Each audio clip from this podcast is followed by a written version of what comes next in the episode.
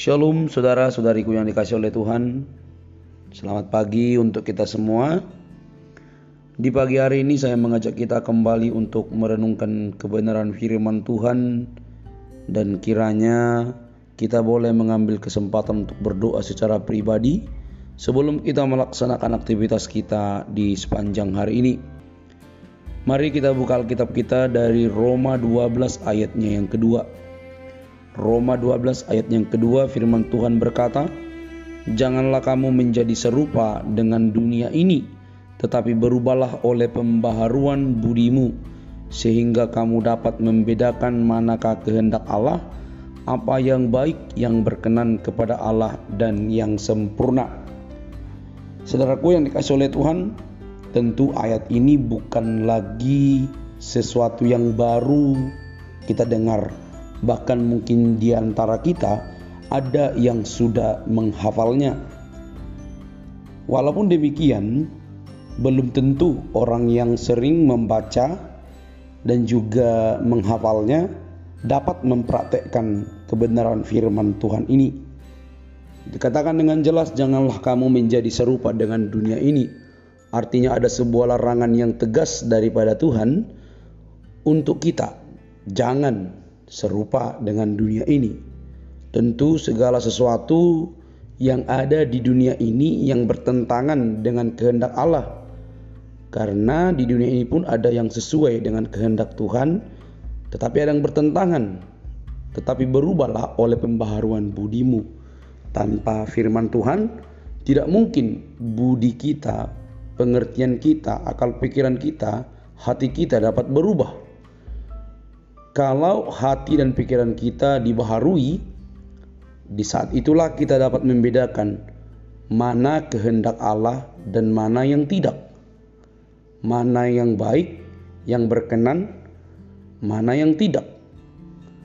Kalau hati dan pikiran kita sudah dibaharui, itu itu bisa kita bedakan. Saudaraku yang dikasih oleh Tuhan, gereja atau kita orang percaya ada untuk menggarami dan menerangi dunia. Semua kita mungkin tahu itu. Itulah alasan mengapa Allah menempatkan kita di dalam dunia. Kita bukan hanya berani tampil beda, tetapi kita juga membawa perubahan pada dunia. Sayangnya, tujuan yang mulia ini sering kali hanya sebatas wacana atau rencana tidak pernah tereksekusi dilakukan dengan baik. Setiap hari umat Allah menjadi semakin serupa dengan dunia. Mereka tidak berdaya di tengah godaan dan terpaan dunia. Jangankan untuk mengubah dunia, tampil beda saja mereka tidak berdaya. Wah, ini kalimat luar biasa Jangankan untuk mengubah dunia, tampil beda saja, mereka tidak berdaya, artinya tidak mampu, malah tergerus ikut serupa dengan dunia. Saudaraku yang dikasih oleh Tuhan, salah satunya adalah hidup dalam kemewahan. Banyak orang Kristen secara keliru telah menyamakan antara kekayaan dan kemewahan. Alkitab memang tidak selalu menentang kekayaan, namun Alkitab secara konsisten menentang kemewahan. Kekayaan adalah kepercayaan dari Tuhan. Kemewahan adalah pilihan orang yang bisa menjadi batu sandungan. Dalam kitab Amos 3 ayat 9 sampai 12 menyoroti gaya hidup mewah yang ditampilkan oleh bangsa Israel mereka hidup dalam kenyamanan. Lebih parahnya, kenyamanan ini diperoleh melalui pemerasan. Demi hidup mewah, ada orang rela memeras dan menipu sesamanya. Hati-hati, demi hidup mewah, ada orang-orang tertentu yang rela memeras dan menipu sesama.